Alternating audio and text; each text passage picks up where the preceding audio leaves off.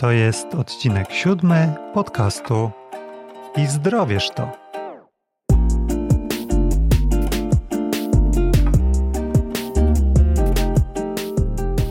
Hej, nazywam się Robert Jastrzębski.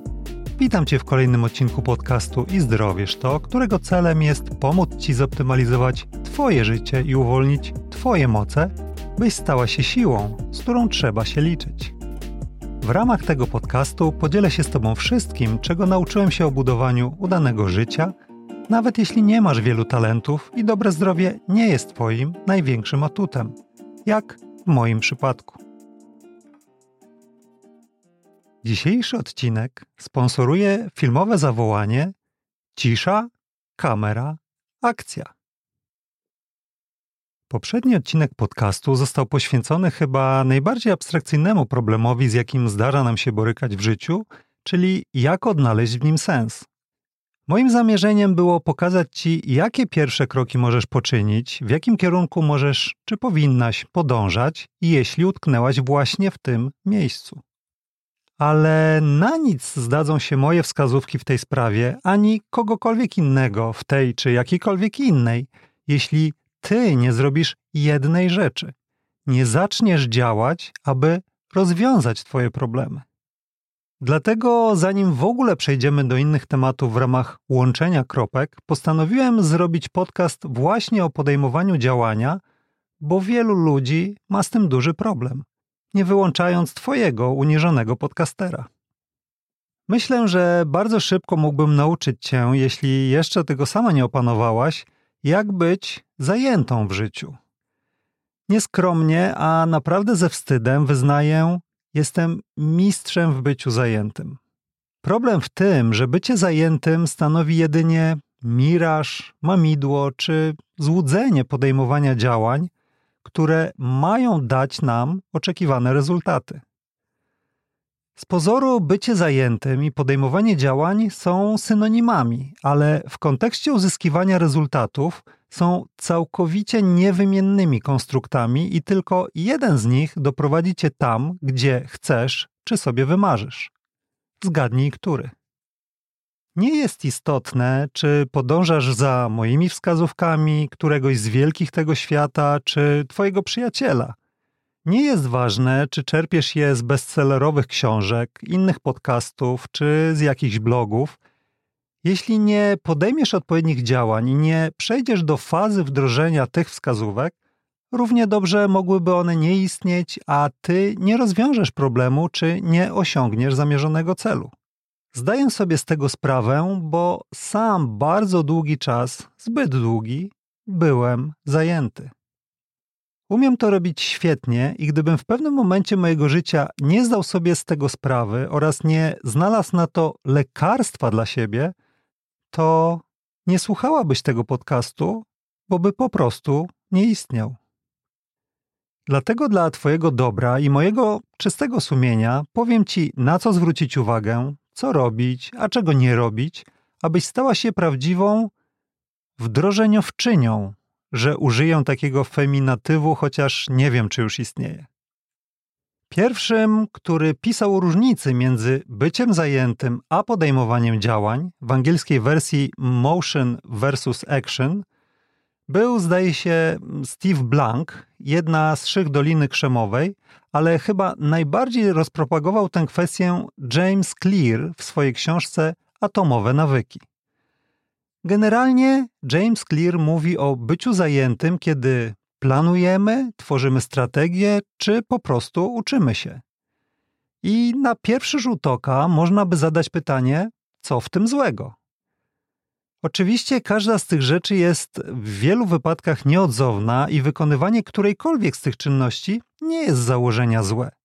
Ale żadna z nich nie daje konkretnych rezultatów, poza przygotowaniem planu lub strategii, czy nauczeniem się czegoś. Jeśli Twoim celem nie jest stworzenie planu, strategii czy nauczenie się czegoś, a są to tylko narzędzia do osiągnięcia jakichś konkretnych rezultatów czy namacalnych efektów, to jedynie podjęcie odpowiednich działań przybliży Cię do tego ostatniego.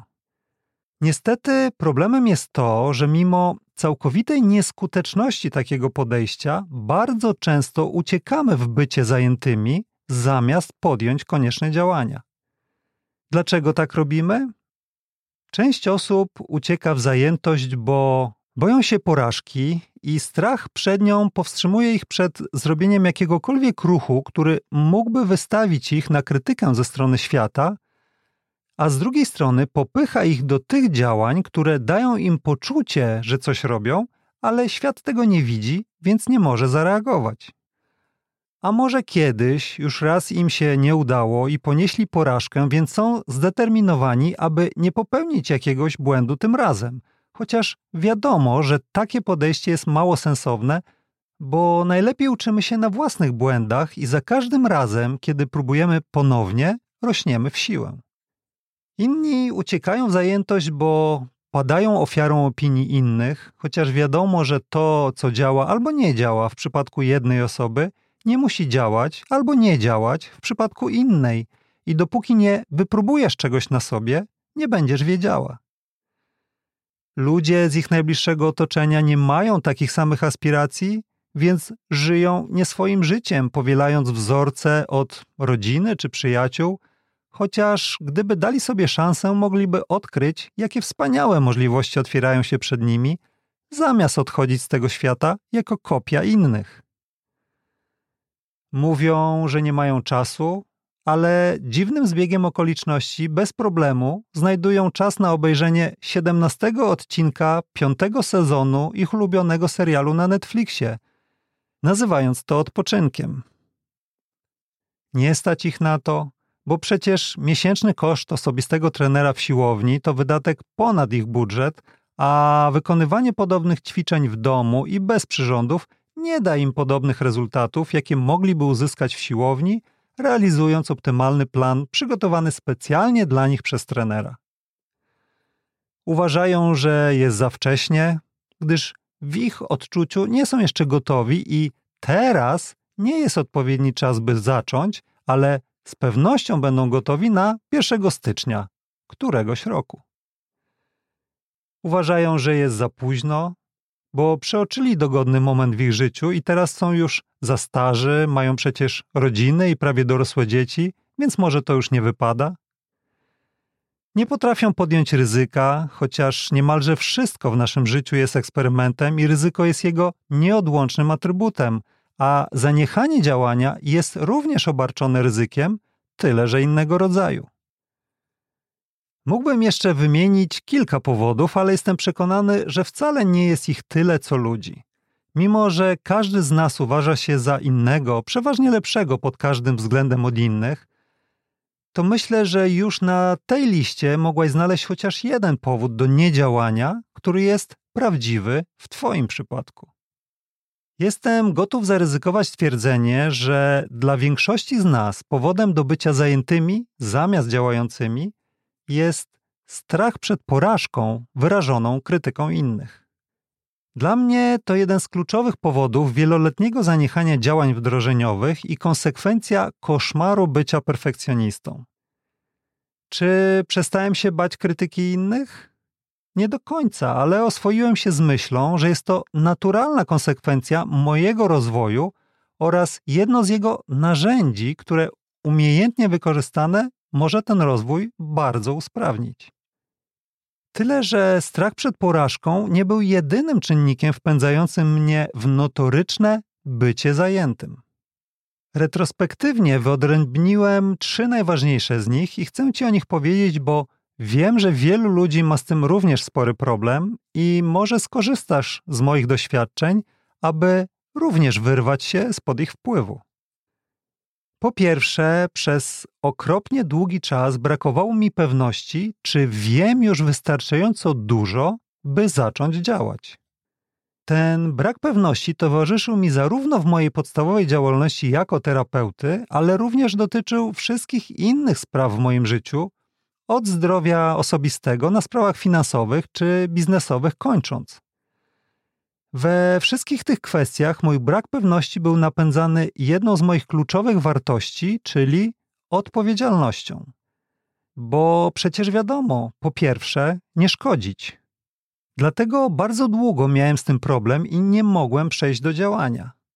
Poświęciłem literalnie lata na uczenie się, na zdobywanie wiedzy z różnych źródeł i szczerze ci powiem, chyba najlepiej bym się wtedy czuł, gdybym mógł, jak jakiś mnich w imieniu Róży, studiować mądre księgi w zaciszu klasztornym. Mając bardzo dużą komponentę niebieskiej energii według modelu osobowości Inside Discovery, jestem analityczny i mam sporą awersję do ryzyka. Potrzebuję zatem ogromnej ilości danych, które muszą się ułożyć w logiczną i spójną całość, abym mógł powiedzieć, że rozumiem coś albo że to działa tak i tak, moim zdaniem. Nie podejmuję szybko decyzji, a szczególnie nie robię tego na podstawie niekompletnych i niesprawdzonych danych.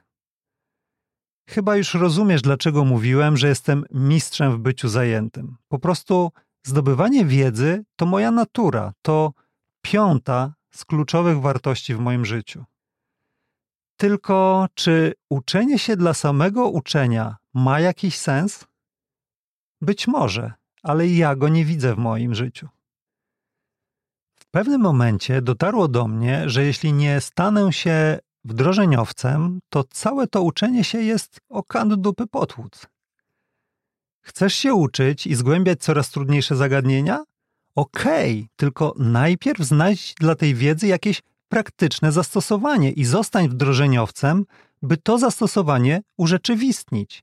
W przeciwnym wypadku grozi ci coś na kształt mentalnej masturbacji. W dzisiejszych czasach nie jest trudno znaleźć dostęp do naprawdę wspaniałej, głębokiej i rzetelnej wiedzy. Nie jest trudno znaleźć naprawdę bardzo dobre rady w kwestii problemów, z którymi się borykamy, od najbardziej ogarniętych ludzi na świecie i to często za darmo. Ale wbrew pozorom, więcej wiedzy niekoniecznie jest drogą do rozwiązania naszych problemów. Nadmiar wiedzy wielu ludzi przytłacza, paraliżuje ich świadomość wszystkich możliwych błędów, które mogą popełnić. Niekończąca się analiza opcji sprawia, że utykają w tym miejscu i mogą tam tkwić niemalże w nieskończoność, mimo tego, że pochłaniają pięć książek miesięcznie. A nawet jeśli w Twoim przypadku tak nie jest, to powiedz szczerze, ile masz problemów, na które znasz rozwiązanie, ile jest kwestii, w przypadku których wiesz, jak osiągnąć sukces, ale jeszcze tych problemów nie rozwiązałaś i tych sukcesów nie osiągnęłaś. A gdyby twój przyjaciel przyszedł z podobnym problemem albo z podobną kwestią, to prawdopodobnie doskonale wiedziałabyś, co mu powiedzieć, prawda? Jestem ostatnią osobą, która chciałaby odciągnąć cię od zdobywania wiedzy, ale jeśli w teście przyjaciela nie okaże się, że sadzisz same komunały, cytujesz stereotypowe rady rodem z brukowców i kiepskich blogów oraz całe twoje przesłanie w jakiejś sprawie zamyka się w dwóch minutach rozmowy, to możesz to potraktować jako pierwszy sygnał, że być może wiesz już wystarczająco dużo, by zacząć działać. A jaki jest decydujący test na wystarczalność posiadanej wiedzy, który ja stosuję? O tym za chwilę. Drugą moją zmorą wpędzającą mnie w notoryczny stan bycia zajętym była łatwość do rozpraszania się. Nie mam na myśli SMS-ów, maili i zaglądania co pół godziny na jakiś portal społecznościowy. Środowisko, w którym masz działać, jest oczywiście bardzo istotną sprawą, ale tym zajmiemy się kiedy indziej. Moje rozproszenie wynikało z czegoś innego, czegoś, co na pierwszy rzut oka niełatwo jest wyłapać jako negatywny element sposobu naszego postępowania. Jestem wystarczająco stary, by pamiętać jeszcze czasy, w których skompletowanie podręczników do następnej klasy było mocno kłopotliwe nie z uwagi na cenę, ale na ich brak. Kiedy ja studiowałem, podstawą mojej nauki były podręczniki napisane przez moich wykładowców, a o książkach zagranicznych, szczególnie z tak zwanego drugiego obszaru płatniczego, nawet nie miałem pojęcia, nie mówiąc już o dostępie do nich. A teraz, posługując się kawałkiem plastiku z 16 cyframi w rządku, kupujemy sobie dowolną książkę, jaka została wydana, czy wykupujemy dostęp do dowolnego szkolenia, jakie ktoś przygotował. I to wszystko na praktycznie dowolny temat, który nas interesuje. Dostęp do wiedzy jest teraz nieporównywalnie łatwiejszy.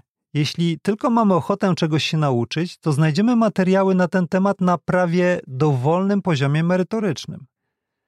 I żeby jeszcze bardziej pogrążyć takiego wiedzowego frika jak ja, jakiś baran, na imię mu Paul, wymyślił internet. Czy ja komuś coś zrobiłem, żeby mi podsuwać pod nos kolejne blogi warte przejrzenia, nowe szkolenia przygotowane przez najlepszych w swojej dziedzinie, czy podcasty, w których gośćmi są nobliści? I to jeszcze niejednokrotnie za darmo? Czasami przeklinałem fakt, że praktycznie w każdym fajnym poście są odnośniki do równie fajnych postów tego samego lub innych autorów. Nie wiem jak ty, ale ja nie mogłem się temu oprzeć. Rano, na godzinkę, siadam do komputera, aby znaleźć kilka informacji na temat X, a wieczorem wyłączam go i mam zapisane linki do 13 ważnych postów, dwóch szkoleń i pięciu podcastów na temat X, Y, Z, Z, Z i jeszcze kilku innych. I wszystkie są szalenie interesujące, i wszystkie są ważne, i wszystkie na pewno się przydadzą. Jeśli nie w tej chwili, to z pewnością w najbliższej przyszłości. Przecież nie zajmuję się tylko tematem X. Jako terapeutę interesuje mnie jeszcze Y. Jako człowiek mający problem z Z, nie przepuszczę okazji, aby zgłębić najnowsze doniesienia w tym temacie, na które właśnie się przypadkowo natknąłem. Jako ojciec wspierający córkę chcę jej podrzucić jeszcze informacje na temat Z, a jako partner życiowy zwany mężem śledzę i zbieram informacje na temat Z, bo moja ukochana żona nie ma na to czasu, a ja jej nie zostawię z tym samą. I tak dalej, i tak bez końca. Jeśli nie obserwujemy siebie uważnie i nie dostrzeżemy tego rodzaju rozproszenia u nas samych, możemy zacząć koncentrować się na dwóch nieistotnych kwestiach zamiast na najważniejszym, czyli na działaniu prowadzącym do celu. Po pierwsze, możemy zacząć skupiać się na kompletacji, segregacji i archiwizacji tej całej nieprzebranej wiedzy, zamiast konsumować ją sukcesywnie i zgodnie z obecnymi naszymi potrzebami. Choćbym nie wiem jak duży dysk miał w moim maku, to w stosunkowo niedługim czasie potrafiłem wypełnić go całkowicie, rozdymając do granic technicznych tak naprawdę jeden folder pobrane rzeczy. System do katalogowania zakładek w mojej przeglądarce przestał być wydolny, bo stworzyłem kilkadziesiąt katalogów zawierających po kilkadziesiąt zakładek w każdym, a co gorsza, tygodniowo zdarzało mi się powiększać tę bazę danych o kilka następnych katalogów. Musiałem dokupić kolejne regały, aby móc przechowywać nowe książki, a i tak duża część mojej biblioteki znajdowała się w moim gabinecie zamiast w domu.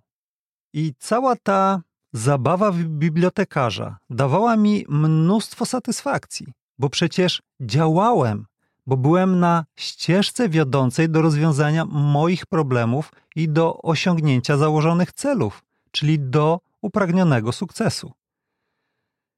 Nie dość, że tak oczywiście nie było i w żaden sposób nie przybliżyło mnie to do sukcesu, to kiedy postanowiłem zmienić moje podejście, okazało się, iż niektóre pliki i zakładki w moim komputerze przeleżały nawet kilka lat nietknięte, a duża część mojego księgozbioru wyglądała jakby była dopiero zakupiona, bo nie miałem czasu przeczytać ani jednej strony z tych dzieł niezbędnych. Jedynym pozytywnym, ale komiczno-tragicznym aspektem mojej pasji zbieracza wiedzy było to, że miałem sporo fajnych książek na prezenty dla przyjaciół i znajomych, bo wiele tytułów miałem w kilku egzemplarzach zakupionych w nieznanych odstępach czasu i bez świadomości posiadania już takiego na półce. Po drugie, brak świadomości działań pozorowanych, które prowadzimy, grozi rozproszeniem polegającym na próbie optymalizacji czegoś, czego jeszcze nawet nie zaczęliśmy wdrażać. Cały świat, a szczególnie świat nauki, zmierza w kierunku coraz dalej posuniętej specjalizacji. Efektem tego jest zagłębianie się w coraz drobniejsze detale i rozbijanie obrazu całości na coraz mniejsze elementy ze szkodą dla holistycznego podejścia. W konsekwencji prezentowana nam wiedza jest ogromnym zbiorem szczegółów, z których niełatwo jest wyodrębnić te najbardziej znaczące, za to bardzo łatwo jest przypisać przesadną wagę do tych mniej istotnych, a przynajmniej niekluczowych, jeśli rozpatrywane są w oderwaniu od najważniejszych kwestii. W wielu przypadkach te wyizolowane kawałki wiedzy są nam prezentowane jako tak zwane haki, czyli wskazówki, jak najlepiej albo najszybciej sobie poradzić z naszym problemem. Te haki są tym rodzajem wiedzy, który kochamy najbardziej. Z jednej strony są niesamowicie ekscytujące, bo przecież to kwintesencja ważnej dla nas kwestii, a do tego jakiś guru powiedział, że to sekret do osiągnięcia sukcesu. Z drugiej strony dają nam nadzieję na szybką akcję i to bez konieczności wprowadzania jakiejś poważnej zmiany w naszym życiu. Dlatego podekscytowani świeżo zdobytą informacją o roli i działaniu na przykład jakiegoś suplementu, zamawiamy go i, i wydaje nam się, że coś dla siebie zrobiliśmy i może nawet czujemy się wyjątkowi, ale nie zmieniliśmy nic istotnego w naszym życiu, nie dokonaliśmy ważnej, znaczącej zmiany. Nie zrozum mnie źle, nie jestem przeciwko hakom i uważam, że tego typu informacje mogą być bardzo pomocne. Ale problem tkwi w tym, że bardzo rzadko robią wielką różnicę jako wyizolowany i jedyny element koniecznych zmian.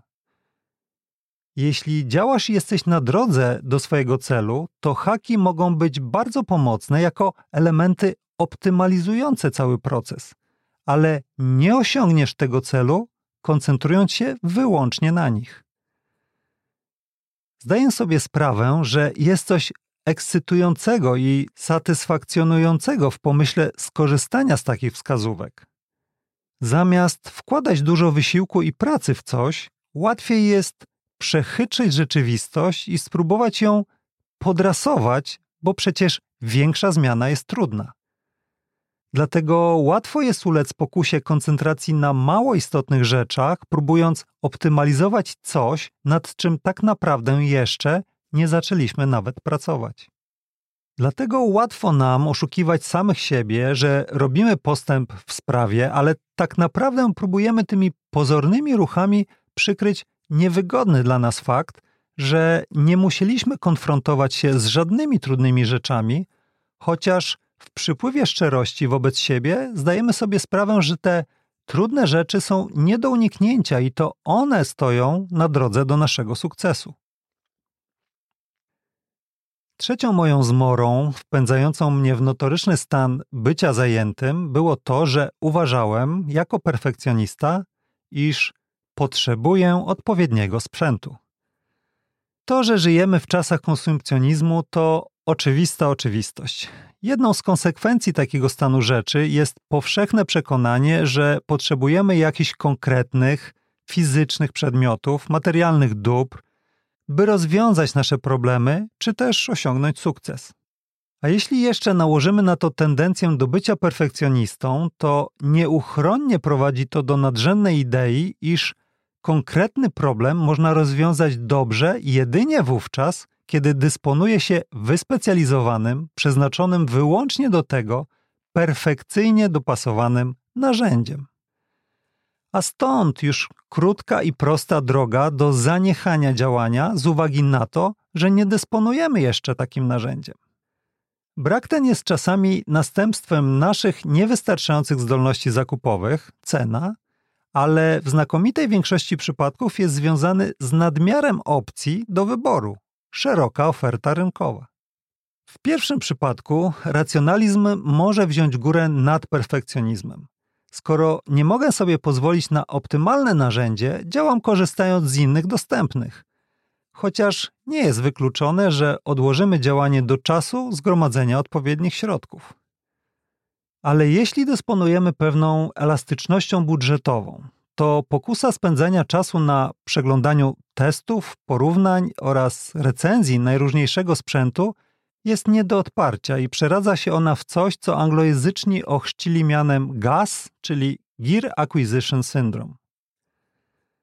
Wątpię, a może mam nadzieję, że nie spełniam psychologicznych kryteriów diagnostycznych do nazwania mnie kompulsywnym zakupocholikiem sprzętowym, ale nie da się ukryć, że mam tego typu narzędzi ponad rzeczywiste potrzeby. Kiedy przygotowywałem się do nagrywania podcastów, których słuchasz, spędziłem wiele tygodni przygotowując się do decyzji, jakiego mikrofonu użyć. Może dynamicznego, bo lepiej daje sobie radę z separacją głosu nagrywającego od niepożądanego tła w postaci szumu komputera czy odgłosów za okna. No i brzmienie jest takie radiowe. A może jednak pojemnościowy, bo przecież oddaje bardziej naturalnie charakterystykę częstotliwościową źródła, chociaż wiadomo, że w nieprofesjonalnym studiu, jak moje, wyłapie wszystkie zakłócające przekaz szczeknięcia psa sąsiada czy wycie syreny przejeżdżającej w oddali karetki. To może mikrofon typu shotgun, bo jest bardzo kierunkowy. Kiedy będę nagrywał na zewnątrz, to będzie super rozwiązanie, ale w małych pomieszczeniach stwarzają więcej problemów niż ich rozwiązują. No to może ołówkowy mikrofon superkardioidalny. Tak, to może być dobre rozwiązanie. Ale który wybrać? Koniec takiego researchu wygląda tak, że mam chyba z 8 różnych mikrofonów i jestem przygotowany na każde warunki nagraniowe, no może poza nagrywaniem pod wodą. Jeśli obcy ci jest gaz, zazdroszczę i oczywistym jest dla ciebie, że spokojnie można zacząć produkować taki podcast, wykorzystując do tego własny telefon komórkowy. Wiem, że masz rację. To może w inny sposób konsumpcjonizm wywarł na tobie swoje piętno. Przecież nie możesz być aż tak perfekcyjna. Nobody's perfect. Może kupujesz za dużo ciuchów, bo prowadzisz kanał modowy? Może przesadzasz z odżywkami, bo musisz być fit jako trenerka na siłce? A może cała twoja kolekcja różnych kryształów waży już stonę, bo w swojej pracy z energiami potrzebujesz i tych ochronnych, i tych otwierających boskie połączenia, i tych do wznoszenia dla poszukiwaczy wyższych królestw? Jakikolwiek jest powód takiego zachowania, powinniśmy sobie uświadomić, im szybciej, tym lepiej, że konieczność posiadania jakiejś rzeczy, aby zacząć rozwiązywać nasze problemy czy odnieść sukces, jest prawie zawsze złudzeniem. Kupowanie rzeczy nie jest warunkiem sine qua non rozwiązania problemu czy osiągnięcia sukcesu. Trzeba zdać sobie sprawę, że oszukujemy siebie myśląc, iż tak właśnie jest i w dłuższej perspektywie takie pseudodziałanie będzie zazwyczaj mocno niesatysfakcjonujące. Miraż wyrażony w zdaniu nie mogę zacząć robić tego podcastu, bo nie mam odpowiedniego mikrofonu, jest zapewne następstwem strachu przed czymś, z czym niedoszły jeszcze wtedy podcaster bał się skonfrontować. Ale zamiast udawać się z tym od razu do psychoterapeuty, zalecam w pierwszej kolejności obserwację. Obserwację samej siebie. Jeśli podejdziesz do tego z otwartością, ze szczerością i z wyrozumiałością wobec siebie, może tak jak ja uznasz, że to jest śmieszne. Bo ja nie umiem inaczej niż rozbawieniem zareagować na fakt, że taką mam naturę i w tak naturalny sposób umiem sam siebie oszukiwać. I tak właśnie myślę o tych wszystkich zmorach, które wpędzały mnie w notoryczny stan bycia zajętym. Bo co mi pozostaje? Mam się karać za to, że takie mam tendencje?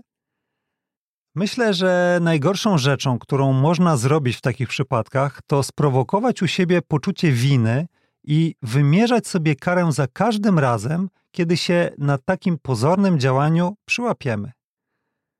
Wybrałem inną drogę i z doświadczenia mogę powiedzieć, że jest skuteczna. To droga zmiany nawyków, której początek zaczyna się w momencie uświadomienia sobie tych starych.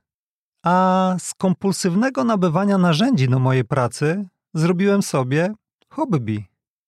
Bo jeśli uświadomisz sobie, że kupowanie rzeczy nie może powstrzymywać cię od robienia rzeczywistego postępu na drodze do rozwiązania Twoich problemów i osiągania Twoich celów, nie stracisz tego z oczu, zmienisz podejście i będziesz się tego trzymała, to nic nie stoi na przeszkodzie, abyś te rzeczy nabywała, bo tak lubisz i cię na to stać. Jeśli chcesz i lub potrzebujesz zmienić swoje życie, to musisz zmienić swoje życie, a zmiana oznacza, że musisz stać się inną osobą, przynajmniej w jakimś zakresie. W niektórych przypadkach taka zmiana będzie miała charakter dramatyczny, ale w innych aż tak dramatycznie być nie musi. Nie wiem, jakiej zmiany ty potrzebujesz, ale jestem przekonany, że cokolwiek zamierzasz, potrzebujesz jednej podstawowej umiejętności. Można powiedzieć über umiejętności czy meta umiejętności.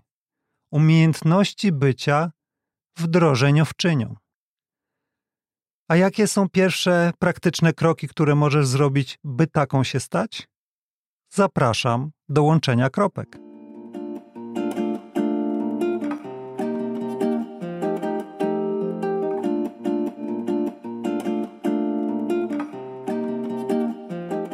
Kropka pierwsza. Dieta informacyjna, czyli cisza na planie. Jako terapeuci techniki Boena pomagamy m.in. ludziom z problemem tunelowego widzenia, czyli ograniczeniem pola widzenia i trudnością z dostrzeganiem elementów w obszarach peryferyjnych. A tym razem mam zamiar zrobić rzecz dziwną, czyli namówić cię do wykształcenia umiejętności tunelowego postrzegania świata, kiedy zaczynasz coś wdrażać. Jak już wcześniej mówiłem, zdobywanie coraz większej wiedzy nie zawsze jest pomocne i nie zawsze prowadzi do rozwiązania problemu czy osiągnięcia celu.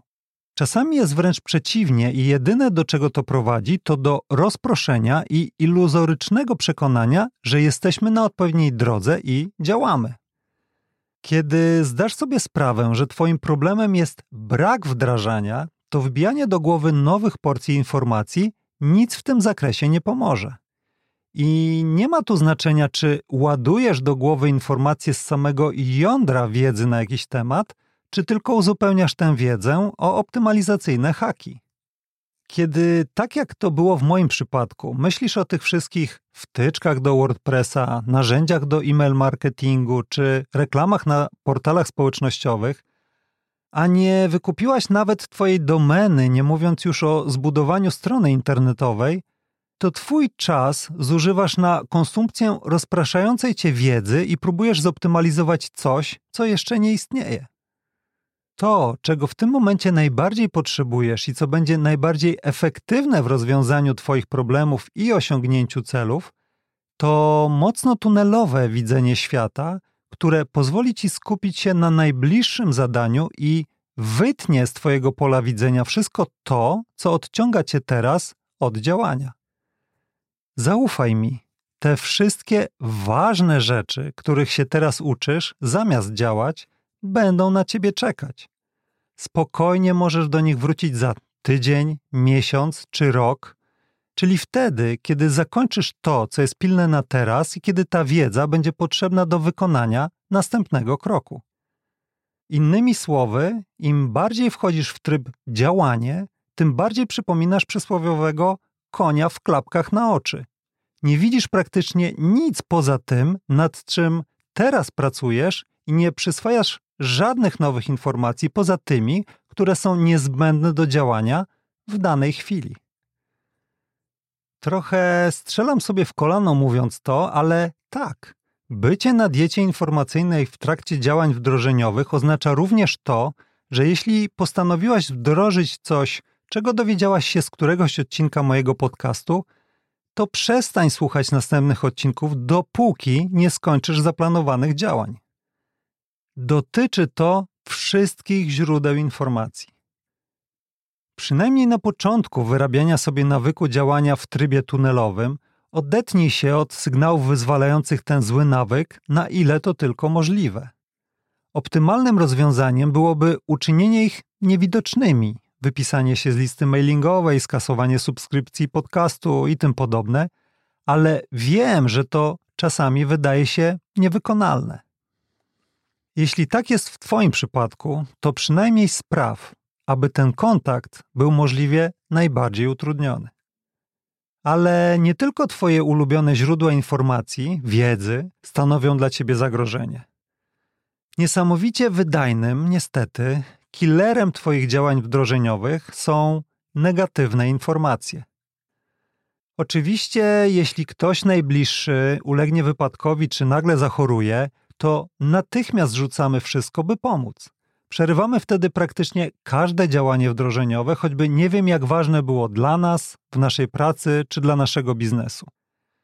Tylko, że takie przypadki zdarzają się stosunkowo rzadko, natomiast notorycznie, codziennie jesteśmy wystawieni na negatywne informacje, których źródłem są przede wszystkim te czy inne media, choć mogą to być również znajomi, przyjaciele czy nawet rodzina.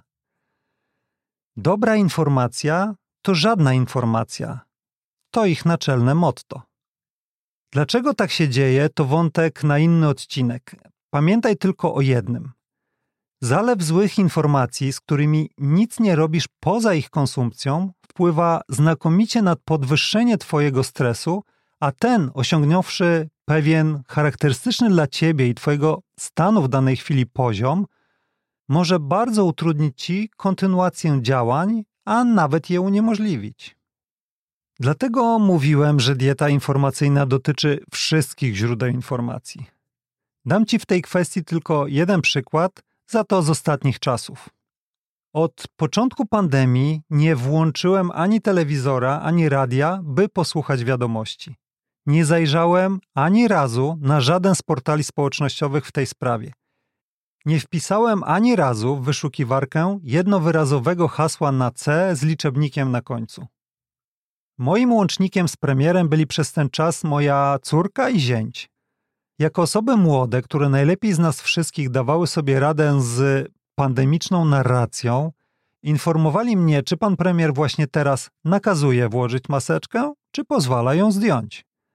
Dzięki temu przez półtora roku udało mi się zrobić więcej niż przez ostatnie kilka lat. Dzięki temu słuchasz już siódmego odcinka mojego podcastu. Dzięki temu już niedługo będą dostępne moje szkolenia. Informacja stała się naszym narkotykiem. Być może dla naszych przodków to miało sens i zwiększało ich szanse przetrwania. Ale dzisiaj nie szukamy już tylko istotnych informacji, aby zwiększyć nasze szanse na przeżycie. Staliśmy się uzależnieni od informacji. Bezmyślnie przeglądamy blog za blogiem, wideo za wideo, czy słuchamy podcastu za podcastem.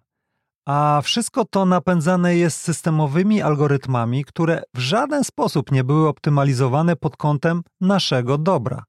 W konsekwencji utraciliśmy kontrolę nad treściami, które konsumujemy.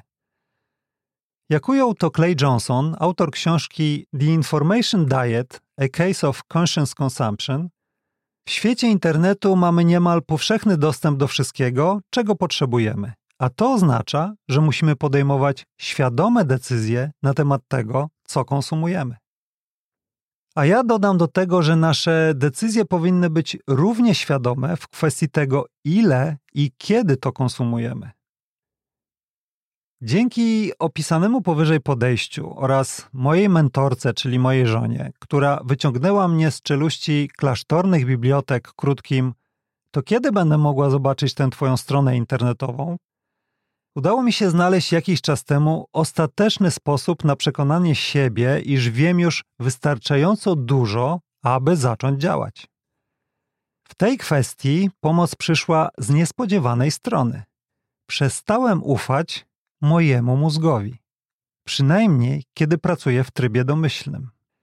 Przestałem mu ufać nie dlatego, że podejrzewam u siebie jakąś chorobę psychiczną, jeśli jesteś psychiatrą, to chętnie dowiem się od ciebie, czy twoi pacjenci tak podchodzą do swoich problemów.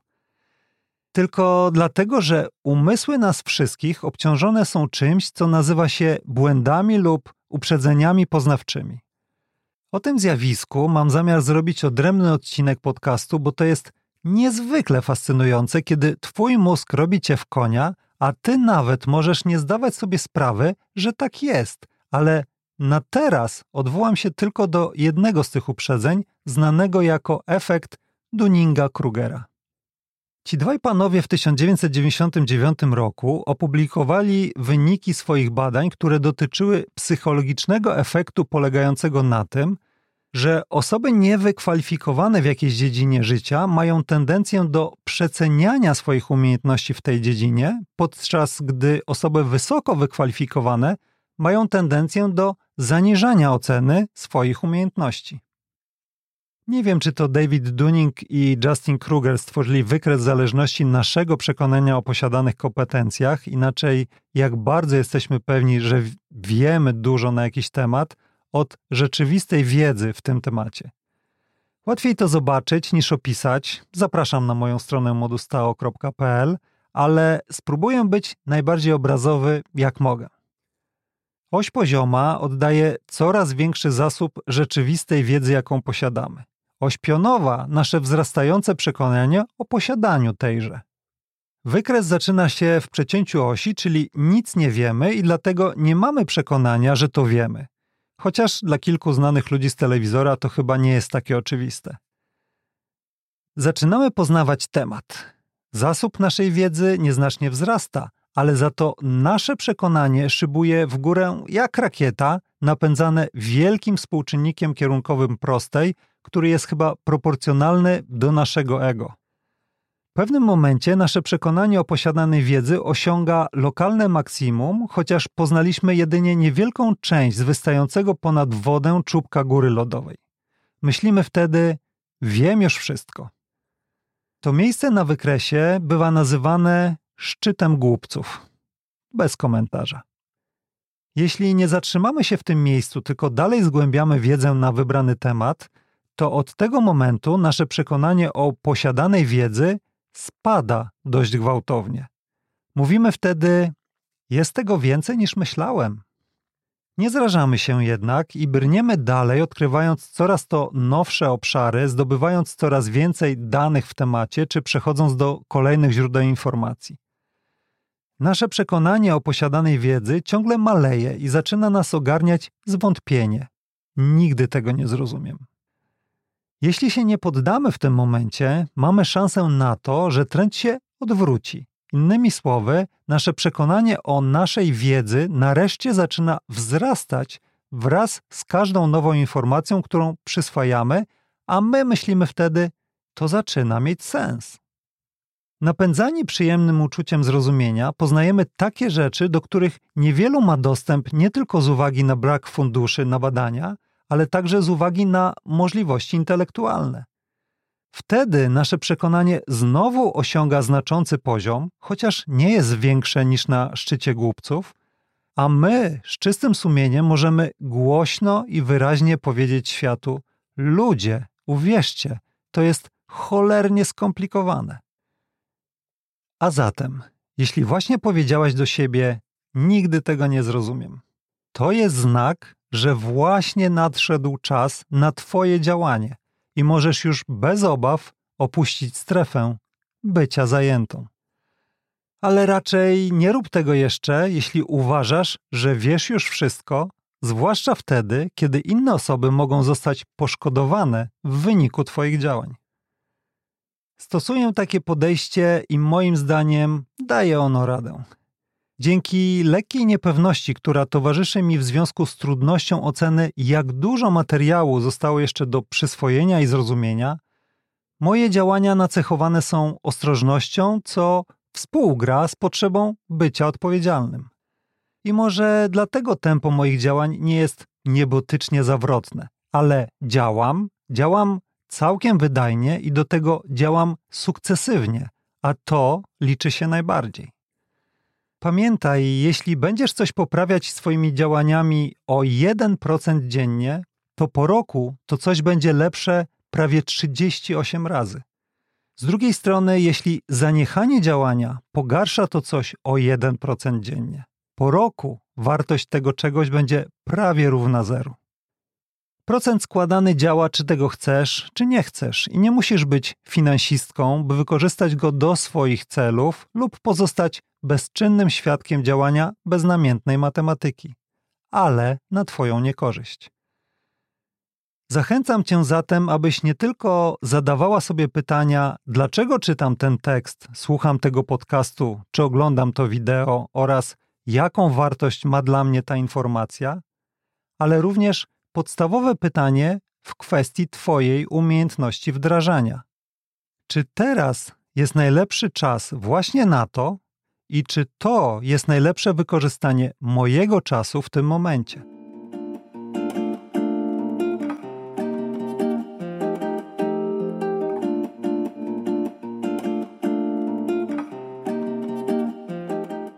Kropka druga. Zobacz to w zwolnionym tempie, czyli kamera. Zazwyczaj największą naukę czerpiemy z naszych porażek, z sytuacji, kiedy próbujemy coś zrobić, ale nam się nie udaje. I ten moment, moment porażki jest bardzo interesującym miejscem na naszej linii czasu w naszej historii.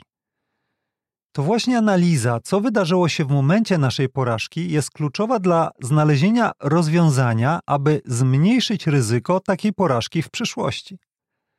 Znacznie bardziej skorzystamy na całej sytuacji, jeśli dokładnie przyjrzymy się temu zajściu, niż kiedy zaczniemy biadolić, że znowu nam się nie udało, albo zaczniemy unikać tematu, bo jest nieprzyjemny czy drażliwy. Jeśli użyć analogii z przemysłu motoryzacyjnego, to najlepiej jest przyjrzeć się naszemu crash testowi klatka po klatce. A celem takiego działania jest stworzenie nowych rozwiązań, aby nasz następny samochód był o wiele lepszy i znacznie bardziej odporny na takie zdarzenia.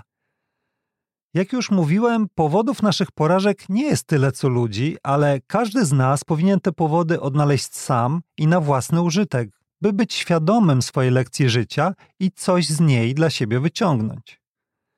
W przypadku problemu z wdrażaniem, ale również innych podobnych, naszym celem jest uzyskanie jasności, na czym polega nasza pętla złego nawyku, czy inaczej mówiąc, na czym polega nasze cykliczne, niepożądane zachowanie. Czy na przykład zdobywamy potrzebne informacje, planujemy, wyznaczamy terminy i po prostu nie zaczynamy żadnych działań?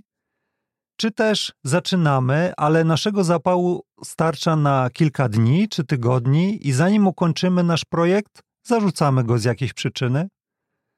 Czy może scenariusz całego zajścia jest jeszcze inny?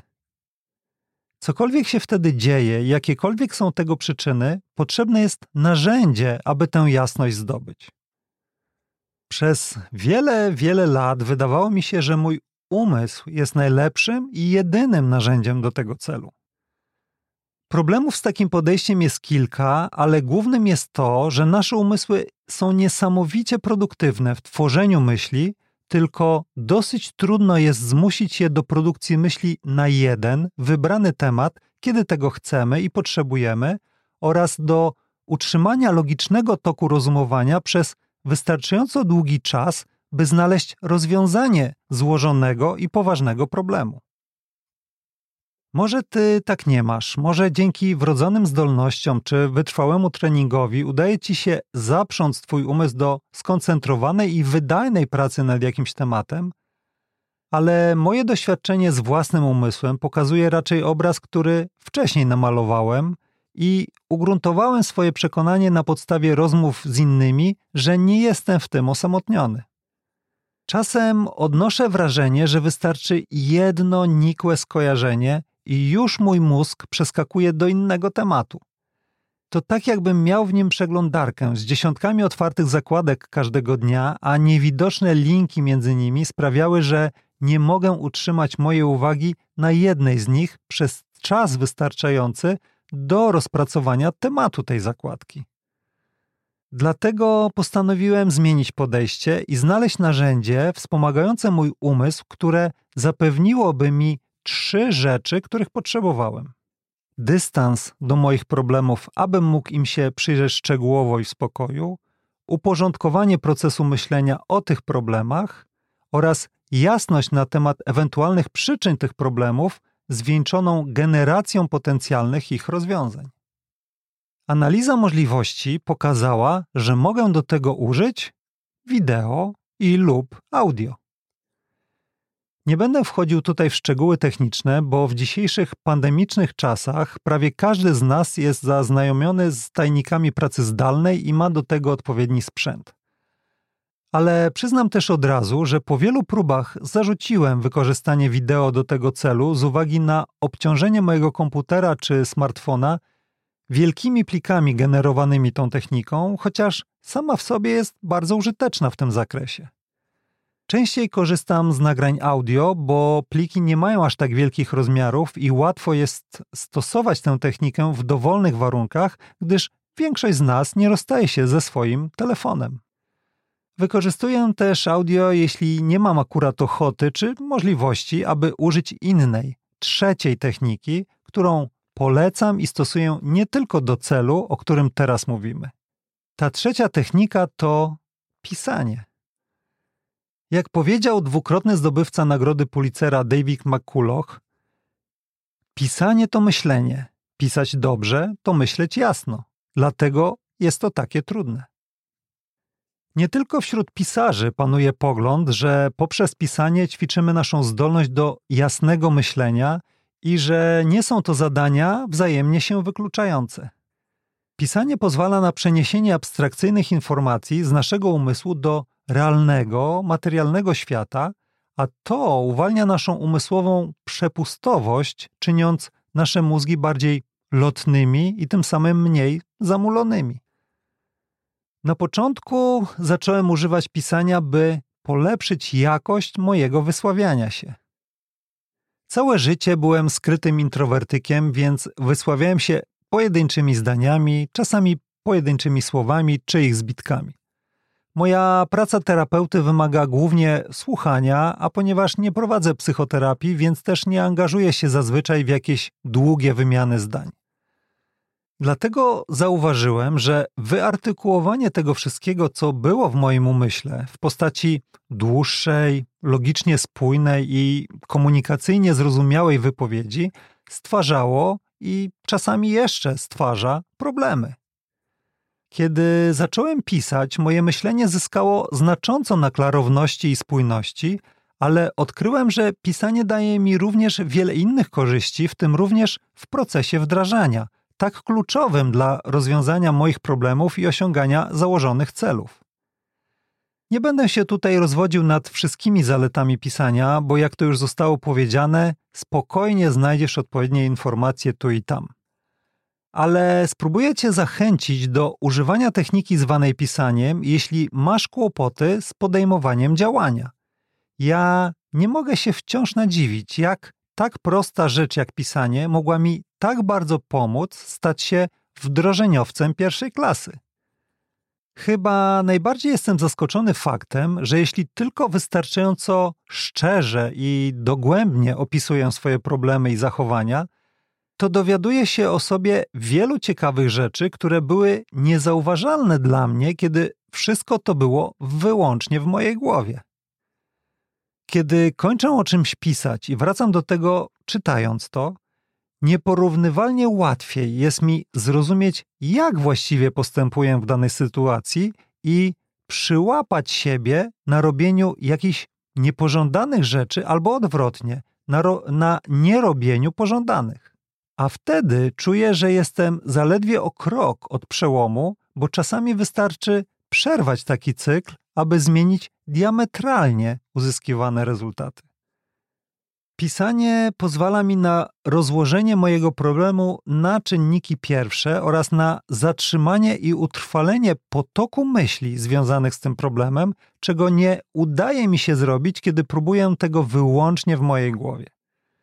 Nie muszę znowu i znowu wracać pamięcią, co to ja tam myślałem o tym czy o tamtym pół godziny temu. Po prostu mam to wszystko na kartce albo na ekranie. Niejednokrotnie zdarza mi się zauważyć jakąś myśl, która na początku wydaje mi się mało jasna, a po jej przepracowaniu ujawniają się ukryte korytarze, nieznane przejścia i tajemnicze lochy mojego umysłu. To wtedy często mam te ulubione przeze mnie momenty aha. Wydobycie własnych myśli i ich utrwalenie w jakiejś formie jest w moim odczuciu niesamowicie efektywne, kiedy zależy nam na uświadomieniu sobie procesów myślowych zachodzących w naszej głowie, a jednocześnie na stworzeniu dystansu do naszych problemów, aby móc im się dokładnie przyjrzeć. I można to zrobić wykorzystując zarówno wideo, jak i audio, ale pisanie ma jedną dużą przewagę nad tymi dwoma technikami. Jest dużo wolniejsze w trakcie. Może w dzisiejszych czasach taka rekomendacja brzmi dziwnie, ale próbowałem wszystkich trzech i mnie pisanie, z uwagi na powolność samej techniki, daje najlepszy wgląd i jasność w temacie i uzyskuję to znacznie szybciej niż przy użyciu obu pozostałych technik. Zachęcam Cię do wypróbowania wszystkich trzech i przekonania się, co działa najlepiej w Twoim przypadku, chociaż moją pierwszą rekomendacją jest właśnie pisanie. Z pewnością nie można mnie nazwać zdolnym pisarzem. Choć używam tej techniki, to nie należę do osób, którym szybkie pisanie przychodzi łatwo. Pisania odręcznego uczę się jakby od nowa. Jako inżynier uczyłem się pisma technicznego i przez wiele lat mój charakter był doceniany i lubiany przez czytających. Niestety nastała era komputerów i teraz piszę ręcznie jak bez obrazy lekarz. Z kolei przez długie lata na klawiaturze stukałem dwoma czy trzema palcami i dopiero w zeszłym roku postanowiłem nauczyć się pisania bezwzrokowego, więc szybkość wklepywania słów spadła mi znacznie. Dlatego, jeśli masz podobne kłopoty z pisaniem co ja, to jest dla mnie zrozumiałe, że ta technika może nie być Twoją ulubioną. Być może próbowałaś prowadzić swój dziennik czy pamiętnik i nie wytrwałaś w tym zbyt długo, albo przekonana przez kogoś próbowałaś wdrożyć nawyk tak zwanych porannych stron, tylko okazało się, że pół godziny do godziny każdego ranka to zbyt dużo dla ciebie. Wiem, że to trudne, bo próbowałem, ale zdradzę ci moje haki, których używam, aby pisanie było dla mnie łatwym nawykiem i narzędziem, po które sięgam często. Jeśli nie odnajdujesz się w tak zwanym strumieniu świadomości, jak ja, to czymś w rodzaju jego przeciwieństwa są mapy myśli. Bardzo często używam tego sposobu notowania, kiedy chcę szybko wyrzucić wszystkie skojarzenia, zdarzenia czy pomysły związane z jakimś tematem. A drugim sposobem wykorzystywanym przeze mnie równie często jest pisanie w stylu pytanie, odpowiedź. A za szczególnie fajną i efektywną uważam wersję tej techniki, w której prowadzisz dyskurs między obecną tobą a przyszłą tobą. Pamiętasz jeszcze z jednego z poprzednich odcinków? To pytania oświecają, nie odpowiedzi. Jeśli piszesz dużo i nie masz z tym kłopotu, to nie muszę cię przekonywać do tego narzędzia. Ale jeśli tak nie jest, to zacznij pisać natychmiast. Pisanie wyrabia w nas umiejętność obserwacji siebie i świata, selekcji istotnych informacji, refleksji i analizy oraz odpowiedniego przedstawiania informacji, których chaotyczny zbiór mamy zazwyczaj w głowie. Przyczynia się do poprawy naszego krytycznego myślenia, bo jako pisarka musisz wyrażać swoje myśli i przedstawiać argumenty jasno i zrozumiale. Myślę też, że zwięźle jest również zaletą. Pisanie dystansuje nas od opisywanego problemu, ale jednocześnie przybliża nas do jego rozwiązania.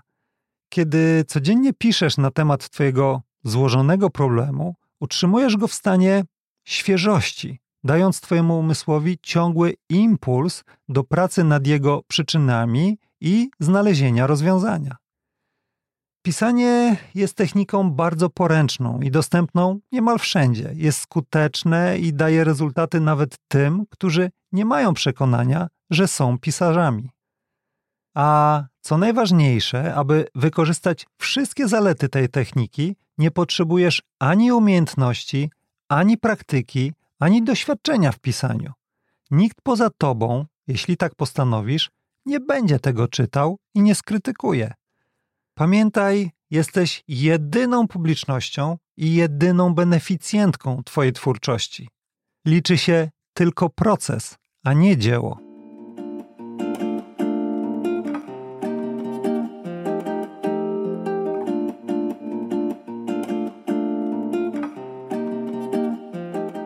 Kropka trzecia. Wszystko jest eksperymentem, czyli akcja. Dla dużej grupy ludzi, którzy borykają się z jakimiś problemami i chcą je rozwiązać, czy wpadają na jakiś pomysł, z tego powodu wyznaczają sobie jakieś cele i chcą je osiągnąć, cały proces dzieli się na dwie fazy: przygotowania i realizacji. I takie podejście można zaakceptować, bo wydaje się logiczne i sensowne. Ale niewielu z nich uważa fazę realizacji za eksperymentalną, co niestety często prowadzi do podstawowych trzech błędów, które przydarzają się nam w trakcie prób rozwiązywania naszych problemów i osiągania naszych celów. To tak, jakbyśmy byli przedsiębiorcami, wpadli na pomysł produktu czy usługi i oczekiwali, że łatwo, szybko i bezproblemowo wprowadzimy ten produkt czy usługę na rynek i zarobimy miliony. Bardzo liczne przykłady w różnych sferach gospodarki pokazują, że dosyć rzadko pierwsza wersja produktu czy usługi odnosi od razu sukces rynkowy, a tylko jakieś 1 na 10, a może jeszcze mniej startupów odnosi sukces w ogóle. Ale jeśli wprowadzając produkt czy usługę na rynek jesteśmy gotowi na naukę, na wprowadzanie koniecznych poprawek, usprawnień czy optymalizacji, i do tego dopuścimy jeszcze możliwość porażki, to nie tylko zwiększamy nasze szanse na końcowy sukces rynkowy, ale także minimalizujemy koszty naszych działań oraz praktycznie wyzbywamy się potencjalnej frustracji spowodowanej przez nasze nierealistyczne oczekiwania. Dlatego, tak jak w tytule, zachęcam Cię do postrzegania Twoich działań wdrożeniowych jako wielokrotnych eksperymentów. Jeśli spojrzysz na Twoje życie z tej perspektywy, to mam nadzieję, że przyznasz mi rację, iż wszystkie ważne sprawy, kwestie czy rzeczy, które nam się w nim przydarzają, są eksperymentami. Począwszy od naszego dzieciństwa, przez małżeństwo, wychowanie naszych dzieci, na zgodzie na operację prostaty kończąc. No, w Twoim przypadku to może być coś innego. Hasło wszystko jest eksperymentem nie jest w moim ujęciu zachętą do próbowania dosłownie wszystkiego i robienia co się chce bez względu na wyniki i koszty. Oczywiście nie tylko materialne. Kluczem moim zdaniem jest tutaj świadomość. Bez niej nasze działania nie będą eksperymentami, tylko niebezpieczną beztroską, jeśli nie tragiczną bezmyślnością. Z tego powodu zachęcam Cię do czegoś w rodzaju naukowego podejścia do Twoich działań wdrożeniowych, przy czym oczywiście nie chodzi mi o eksperymenty z podwójnie ślepą próbą i tym podobne. Tak jak zachęcałem Cię do pisania, a nie do bycia pisarką, tak i teraz zachęcam Cię do zastosowania w Twoich działaniach trzech naukowych elementów, a nie bycia naukowczynią. O pierwszym elemencie już mówiłem. Zawsze podchodź do Twoich działań z nastawieniem, że się czegoś nauczysz, nawet jeśli nie osiągniesz sukcesu od razu albo nie uda się go osiągnąć w ogóle. Drugie naukowe zapożyczenie to podstawowa procedura stosowana przez prawdziwych naukowców. Zanim rozpoczniesz swoje działania, postaraj się zdefiniować dwie rzeczy: Twoją hipotezę i Twój eksperyment. Naprawdę warto na początku zadać sobie pytania w stylu: Jaka jest moja hipoteza? Co uważam za mój problem albo cel? Jakie proponuję rozwiązania mojego problemu albo w jaki sposób osiągnę cel i dlaczego? Im konkretniej i szczegółowo odpowiesz na te pytania, tym lepiej, ale w dużej części przypadków wystarczy coś w rodzaju: Wierzę, że mogę schudnąć minimum 3 kilo, ograniczając czas spożywania przeze mnie posiłków do 6-8 godzinnego okna w ciągu doby, bo takie postępowanie pozwoli, aby mój organizm wszedł w stan ketozy, w którym jego głównym źródłem energii będą tłuszcze. Pamiętaj, że Twoja hipoteza powinna być testowalna, powinien istnieć sposób na zmierzenie wyników Twojego eksperymentu oraz powinnaś dopuścić, że eksperyment nie zakończy się potwierdzeniem Twojej hipotezy, czyli powinna ona mieć potencjał porażki. A w kontekście samego eksperymentu najistotniejsze są dwie kwestie: co testujesz i skąd będziesz wiedziała, że eksperyment się powiódł, czyli jak zmierzysz jego sukces. Trzeci, ostatni element naukowy, który warto jest stosować, kiedy to tylko możliwe, to eksperyment kontrolowany. Eksperyment kontrolowany to nic innego jak eksperyment, w którym wszystkie zmienne czynniki są utrzymywane na tym samym, stałym poziomie, z wyjątkiem jednej, zmiennej niezależnej, podlegającej naszemu badaniu. Wątpię, abyś prowadziła swoje eksperymenty używając do tego grupy kontrolnej, jak to robią naukowcy, ale nie zmienia to faktu, że najwięcej uzyskasz, jeśli będziesz badać tylko jedną zmienną w każdym Twoim eksperymencie, kontrolując, by reszta zmiennych pozostała na możliwie stałym poziomie w trakcie całego badania. Dlaczego? Bo największą zaletą eksperymentu kontrolowanego jest to, że dużo łatwiej jest wyeliminować niepewność co do istotności wyników, albo inaczej to ujmując i przedstawiając przystępniej, że wyniki, które otrzymasz, mają istotne znaczenie. Jeśli nie będziesz kontrolować pozostałych zmiennych, możesz uzyskać mylące wyniki, niezależnie czy będą ci się podobać, bo na przykład potwierdziły Twoją hipotezę, czy nie. Teoretycznie możesz uzyskać użyteczne dane z eksperymentów, które nie są kontrolowanymi, ale znacząco trudniej jest wyciągać wnioski na podstawie takich danych.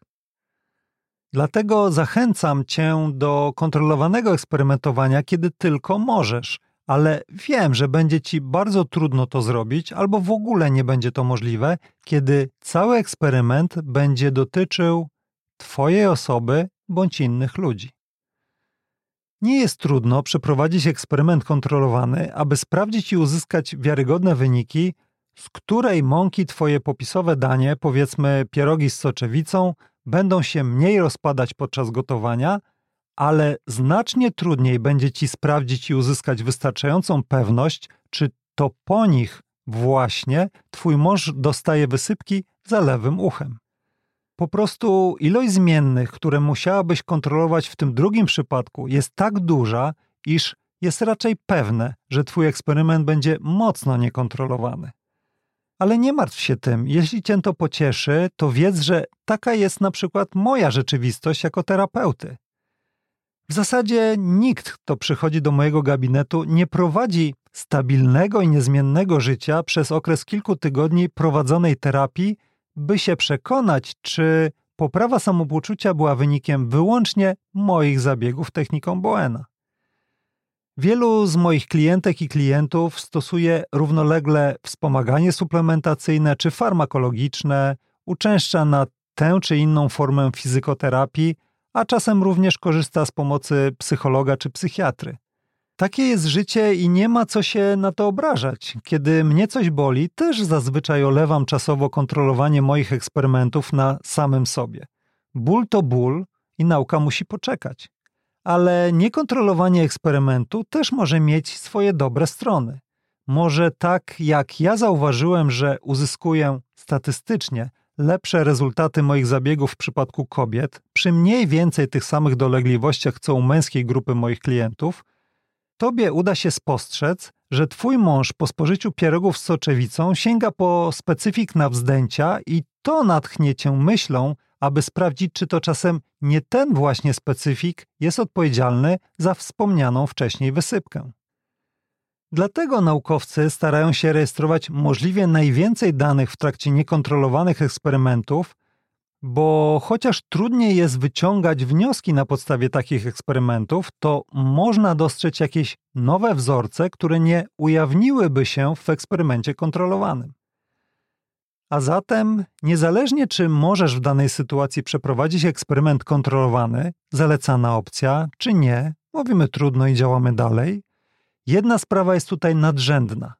Eksperymentuj, eksperymentuj i jeszcze raz eksperymentuj. Podejmowanie działań jest niczym innym jak eksperymentowaniem, w którym równie istotnym czynnikiem co wynik jest nauka i doświadczenie zdobywane przez nas w jego trakcie. I tu wracamy do anonsowanych przeze mnie wcześniej trzech podstawowych błędów, które przydarzają nam się w trakcie podejmowania działań mających na celu rozwiązanie naszych problemów czy osiągnięcie naszych celów. Błąd pierwszy ciągłe ponawianie tych samych działań, mimo tego, że nie dają oczekiwanych wyników. Zdaje się, że to Albert Einstein miał powiedzieć: Szaleństwem jest robić wciąż to samo i oczekiwać różnych rezultatów.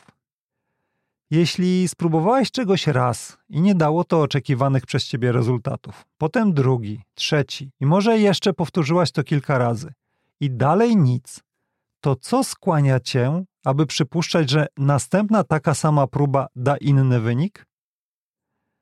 To już nie jest upór czy konsekwencja, to szaleństwo. Mówią, że Edison przetestował 1600 materiałów na żarnik żarówki, zanim znalazł ten odpowiedni. Ale każda jego następna próba czymś się różniła od poprzedniej. Zanim znowu nakręcisz swoją motywację i postanowisz po raz kolejny dokonać tego, co nie udało się tobie już 13 razy, poświęć chwilkę i odpowiedz sobie na pytanie, co mogę zmienić tym razem w moim eksperymencie. Błąd drugi zarzucanie działania po pierwszej, nieudanej próbie. Gdyby Edison zarzucił pracę nad żarnikiem żarówki po pierwszej nieudanej próbie, zapewne ktoś inny znalazłby odpowiedni materiał, abyś nie musiała przeglądać swojego ulubionego portalu społecznościowego przy wynalazku Łukasiewicza. Ale on tego nie zrobił, bo ludzie tacy jak on postrzegają porażkę jako część długiej drogi do sukcesu. Każde niepowodzenie zamieniają w okazję do zebrania większej ilości informacji, przekształcając je w kolejną lekcję. Uzbrojeni w większą wiedzę, modyfikują swój eksperyment, aby spróbować ponownie.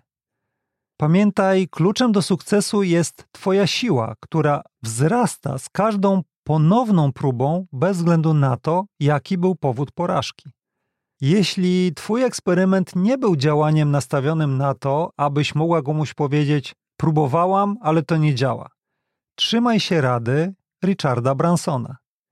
Nie wstydźcie się swoich porażek, wyciągnijcie z nich wnioski i zacznijcie od nowa. Zanim porzucisz na dobre jakiś pomysł, który miał tyle zmienić w Twoim życiu, daj mu najpierw następną szansę, tylko wcześniej poświęć chwilkę i odpowiedz sobie na pytanie, co mogę zmienić tym razem w moim eksperymencie. Błąd trzeci podejście typu wszystko albo nic. Myślenie typu wszystko albo nic jest cechą charakterystyczną lęku i występuje często u osób, które mają z nim kłopoty, a także u osób z depresją czy atakami paniki.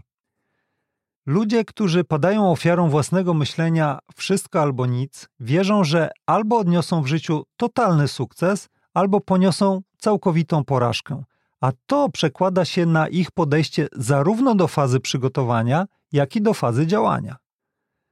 Kiedy podchodzimy do naszego projektu z lękiem, poczucie przytłoczenia będące jego wynikiem jest pożywką dla jednego z powszechnych wzorców, z którymi zmagają się ludzie, czyli spolaryzowane myślenie, perfekcjonizm prowadzące do analitycznego paraliżu.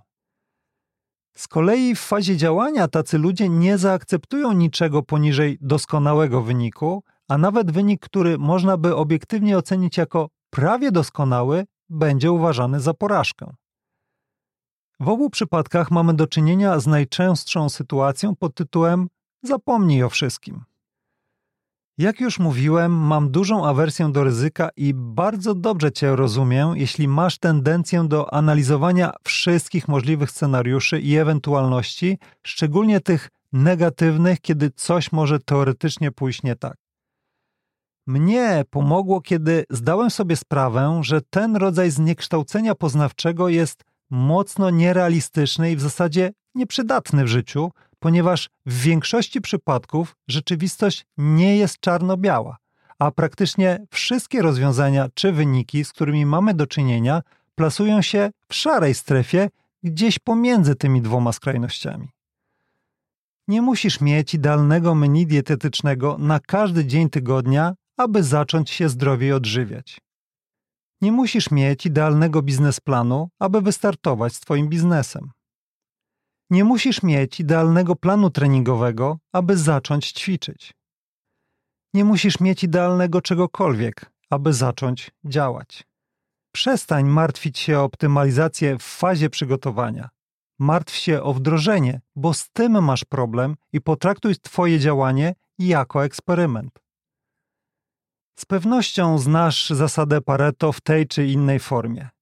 Jeśli jesteś perfekcjonistką i nie dajesz rady wyjść poza fazę przygotowawczą, dopóki nie masz pewności, że przygotowałaś się do działania na 100%, to zacznij działać, kiedy twój współczynnik gotowości osiągnie poziom powiedzmy 80%, a może jeszcze mniej. Zaręczam ci, że zdarzało mi się wystartować, kiedy byłem przygotowany gdzieś w połowie, a mimo to osiągałem sukces we wdrożeniu, bo pozostałe 50% udawało mi się zrobić już w trakcie działań. Mimo przytłoczenia tymi wszystkimi opcjami, które wymyśliłaś, nie zapominaj, że praktycznie zawsze istnieje rozwiązanie polegające na podjęciu tak małego pierwszego kroku, że jego potencjalnie negatywne konsekwencje mogą być na tyle nikłe, abyś mogła zaakceptować ten poziom ryzyka. I nie musisz wtedy analizować każdego kolejnego kroku. I nie musisz wtedy robić planów na każdą okoliczność. Po prostu zrób ten krok i zobacz, co się stanie, zamiast uruchamiać swoją fantazję i ugrzęznąć w analizie problemów, które w wielu przypadkach są przez nas wyolbrzymiane, nie przydarzają nam się w rzeczywistości lub są tak odległe, że do ich ewentualnego rozwiązania będziesz mogła się przygotowywać przez następnych kilka lat. System, w którym funkcjonujemy, jest o wiele bardziej złożony, niż zdajemy sobie z tego sprawę, przynajmniej większość z nas. Na nasze wyniki uzyskiwane w systemie mamy wpływ my sami, nasza psychika, umysł, ciało, doświadczenia, jedzenie, które spożywamy, ale również środowisko, interakcje z innymi ludźmi, kultura i tradycja, w której zostaliśmy wychowani, informacje i wiedza, które przyswajamy, czasy, w których żyjemy i miliony innych rzeczy, których jesteśmy świadomi lub nie.